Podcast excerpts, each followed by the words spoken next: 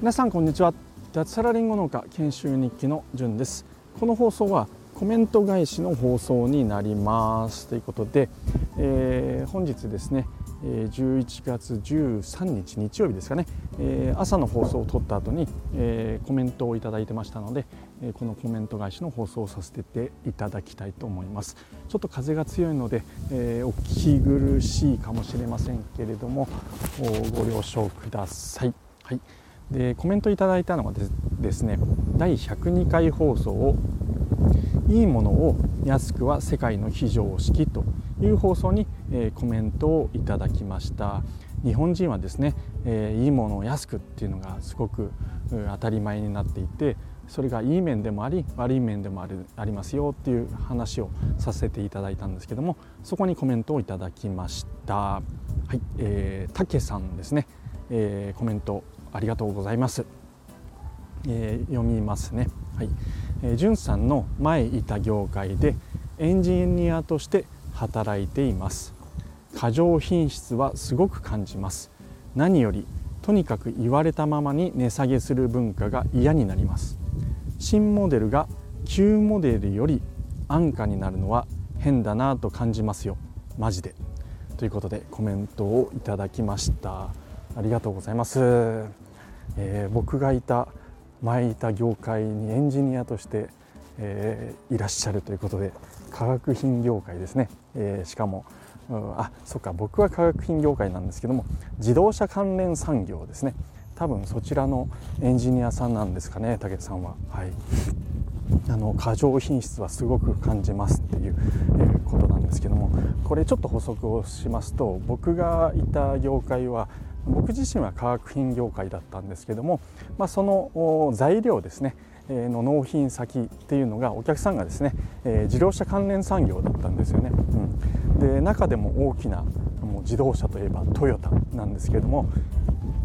そのトヨタの品質管理っていうのがすごいんですよ。はい、あの放送ではちょっと話したんですけれども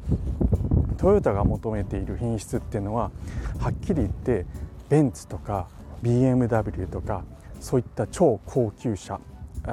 と比べてもですねいいんですものが。皆さん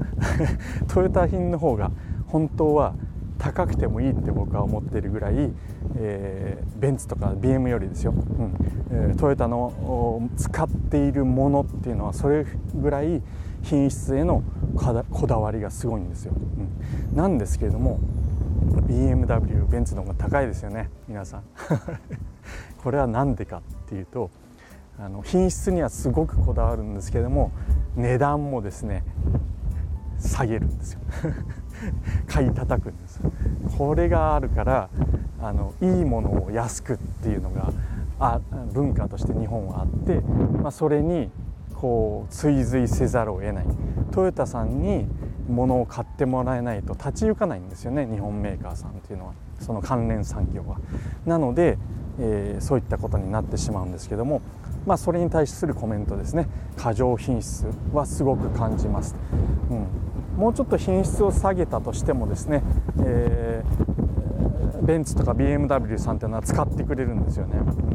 そこに対する価値じゃなくて違う部分でこう価値を出していくっていうのがおそらくベンツとか BMW とかがやっている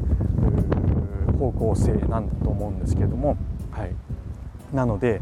えー、まあ、そういったところでこのコメントになっていると思うんですけどもあとですねえ、何よりとにかく言われたままに値下げする文化が嫌になりますということで。まあそこにこう抵抗していたのが、えー、僕らメーカーサイド原材料メーカーとしてはですね、えー、その品質に対する価値っていうのをしっかりお客さんに伝えて場合によってはですね、えそれを分かっていただけないんであれば買わなくていいという、まあ、それぐらいの自信を持ってこう販売をする。っていうことをしていたんですけどもこれは多分僕が所属していた会社が外資系だったからアメリカ企業だったからっていうのは強くあると思います、えー、僕らの競合である他社日本メーカーさんはですねやっぱりこう追随して、えー安くしてでも売るっていうことをやっていたように、えー、感じてますね。徐々には変わってきているのかなと思うんですけどもやっぱりいいものを安くっていう文化があります、はい、で新モデルより旧モデルのが安価になるのは変だなと感じます。そりゃそうですよね。iPhone とかも全部そうじゃないですか、えー、新しいモデルって高いのが当たり前だと思うんですけども買う人だってそう思ってるはずなんですけれどもなぜかその業界ではですね新しいモデルを出したのに安く買い叩かれる。旧モデルを売っといた方がいいんじゃないかみたいなそんなことがまかり通っている業界ではあるなっていうふうに感じてますね。うん、そうなんですよね。はい、ここら辺をですね、えー、僕らはまあ力弱いですけれども少なくとも自分の周りの経済圏だけでも変えていきたいなっていうふうに思っております。これ何もですね、えー、値上げしろ高くしろ、えー、儲けようっていう話ではなくて、えー、その価値に見合った価格設定っていうのが大事なんだなっていうふうに思います。それとですねそれをすることによって、え、自分たちももちろんその適正な価格で適正な利益を得るってことだけじゃなくてですね、え、周りの人たち会社にとってもそれはいいことになるんじゃないかなっていうふうに思いますコストをですね下げてそれでもいいものを作ろうとするとしわ寄せっていうのはどうしても弱い方に行ってしまうんですよね。まあ放送でも話したんですけども、えー、物流費をなんとか下げようとかですね、えー、人件費を下げようとか、まあ、そういった方向にどうしても行ってしまうんですよ、うん、そこら辺は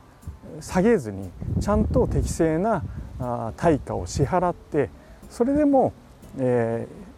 ー、やっていこうというふうにするとやっぱりそれなりの価格で買ってもらわないとやっていけないっていうのが現状だと思います。それを無理して無理して安くしてけど物はいいものをっていうふうに求められると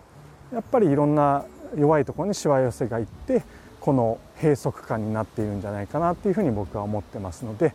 はい、えー、僕ができることはもうそこの会社も辞めてしまったので、えー、今はありませんけれども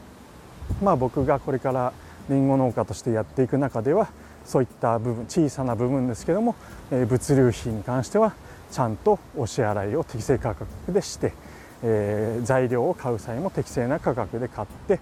で僕の作るりんごも努力品質そういった価値に見合った価格設定をしていきたいなというふうに、えー、思いますということでコメント会社なのにすいません長くなってしまいましたが、えー、竹さんコメントがコメントありがとうございます。はい、えー、物流費はですねただじゃないっていう放送をちょっとしたいなと思ってるんですけども、え今度別途話していきたいというふうに思います。はい、えー、ということで、えー、コメントありがとうございました。それでは、えー、本日のコメント返しは終わりますということで今日も楽しくやっていきましょう。じゅんでした。ではでは。